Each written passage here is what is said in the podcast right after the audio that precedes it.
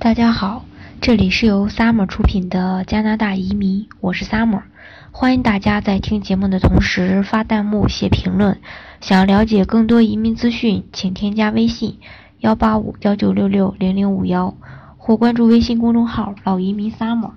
关注国内外最专业的移民交流平台，一起交流移民路上遇到的各种疑难问题，让移民无后顾之忧。今天呢，给大家分享的节目是加拿大的投资移民大概都需要多少钱？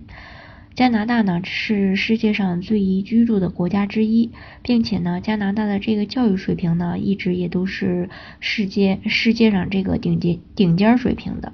很多人呢。或是为了以后的这个长远打算呀，移民到加拿大；有的呢也是为了这个子女的教育而选择移民加拿大。不管是出于什么样的这个移民目的吧，反正是现来现在呢，越来越多的这个移民者呢，一般都会选择加拿大。嗯，加拿大移民的办理呢，呃，办理的这个项目呢有很多，但是最容易做的、最省事儿的呢，也是这个投资移民。而这个办理加拿大投资移民最多的呢，一般都像加拿大的魁省投资移民呀、加拿大的省提名项目以及联邦投资移民这三种。今天呢，就就这个加拿大的魁省投资移民、加拿大的省提名移民项目这两种移民的费用呢，给大家具体的说一下。首先呢，先说一下魁省的投资移民。申请魁省的这个投资移民呢，首先呢，魁省对申请人的资产它是有要求的。魁省的移民局呢，要求申请人以及配偶名下呢，必须有一百六十万加元以上的这个净资产。也就是说，呃，申请人以及配偶名下所有的资产总额减去所有的负债之后的这个净资产，要求是一百六十万加元以上。嗯，大概因为这个。呃，魁省的投资移民呢，相对其他的这个省的移民来说呢，投资金额稍微有一点点大，所以呢，它分了两种这种移民方式，一种呢就是进行嗯八十万加币的这个全额投资，用八十万加币投资加拿大政府指定的这个基金，五年之后呢返还这个你所投资的八十万加币，再一个呢就是选择这个贷款投资。投资额呢是二十二万加币，呃，将这个二十二万元加币呢，呃，支付给加拿大政府指定的这个基金，贷款投资加拿大移民，嗯，这个这个钱呢是不返还的。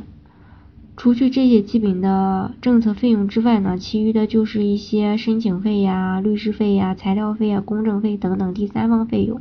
这个呢。嗯，每一家公司他收的费用不一样，具体的问题呢，到时候会大家呢可以根据自己找的这个移民公司，嗯，来交这个费用。再一个就是加拿大的省提名省提名项目，办理这个省提名项目进行移民呢，申请的投资项目呢不同，对这个资产的要求也是不同的，但是相对而言呢，嗯，比这个魁省的投资移民的费用要少很多。嗯，一般呢，它是分为三类，一个是萨省投资移民、曼省投资移民和这个 P.R 省投资移民。嗯，先说一下曼省的这个投资移民。曼省的投资移民呢，对申请人要求至少有三十五万加币以上的净资产，并且呢，投资十五万加币到这个曼尼托巴做生意。他还要求呢，这个申请人呢，嗯，首先呢，要给这个政府十万。加币的这个押金，但是呢，这这个时候呢，这个押金到时候是退还的。呃，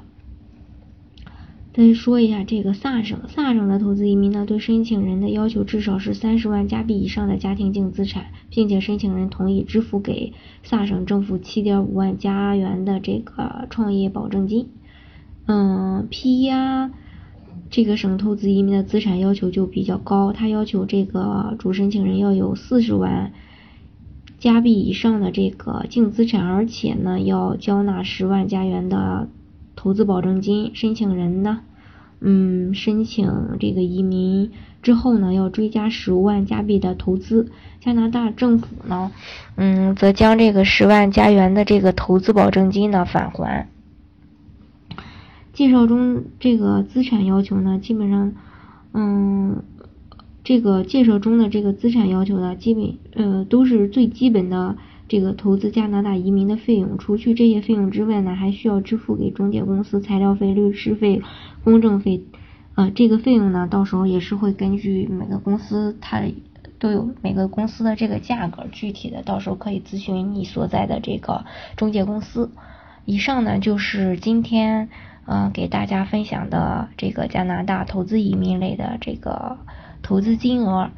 嗯，好，本期的节目呢就给大家分享到这里。大家喜欢今天的节目吗？如果还有什么疑问的话呢，可以添加我的微信幺八五幺九六六零零五幺。或关注微信公众号“老移民 summer”，关注国内外最专业的移民交流平台，呃，让这个移民无后顾之忧。